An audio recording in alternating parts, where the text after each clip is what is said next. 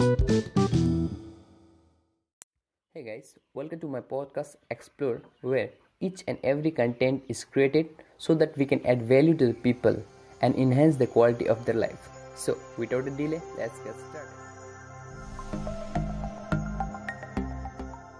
Have you ever wondered why sometimes we come across in our life in, in situations where we want to do certain things but we don't have enough time to do it or we just procrastinate to do things. We just keep for tomorrow tomorrow tomorrow and tomorrow never come. Or we feel that we are out of control of ourselves. So what is the reason behind it and what is the solution? So to find the solution today i'm here with the book that is who will cry when you die by robin sharma. Really it is a fantastic book. Uh, in this book in chapter number 4 uh, the title is practice tough love. The author says that the solution for all those things is that we have to practice tough love. Now, what is mean by tough love? Tough love means self-discipline.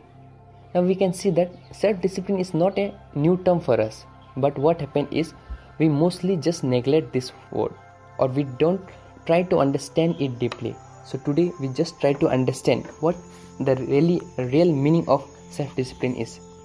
The author says that the golden thread of a highly successful and meaningful life is self discipline.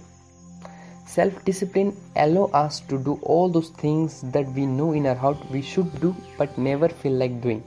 See, with the help of self discipline, we can set clear goals, and most importantly, if we want to persist through our bad times or if we want to grow out through our tough time, then we have to take in our mind that we have to practice this tough love that we have to be self-disciplined.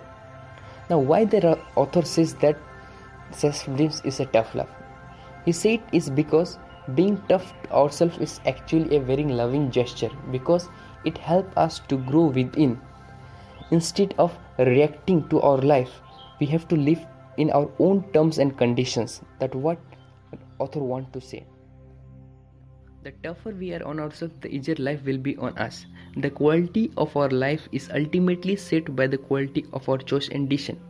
Now, the quality of our decision is directly proportional to the quality of our life. The decision may be in any field. It may be in the field of career, it may be in the field of relationship, or it may be in the field of developing a good habit. As it is well said by Dr. APJ Abdul Kalam that we cannot change our future, but we can change our habit. And surely habit will change our future.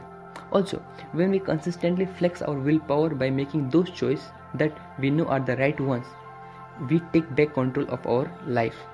And see taking control of our life is most important because because by taking control of our life we develop our self-esteem. We will increase our self-esteem.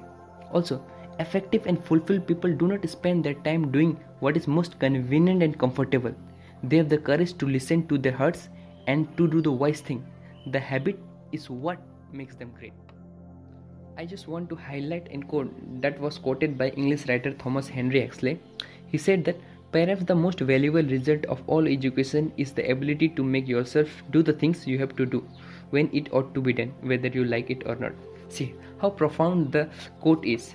Whether we like it or not like it, that is secondary thing. But we have to do the things that need to be done that ought to be done.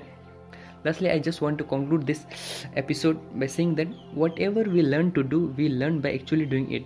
If you want to play a good guitar then we have to practice it. First we have to hit the wrong string and then only we can play a good guitar.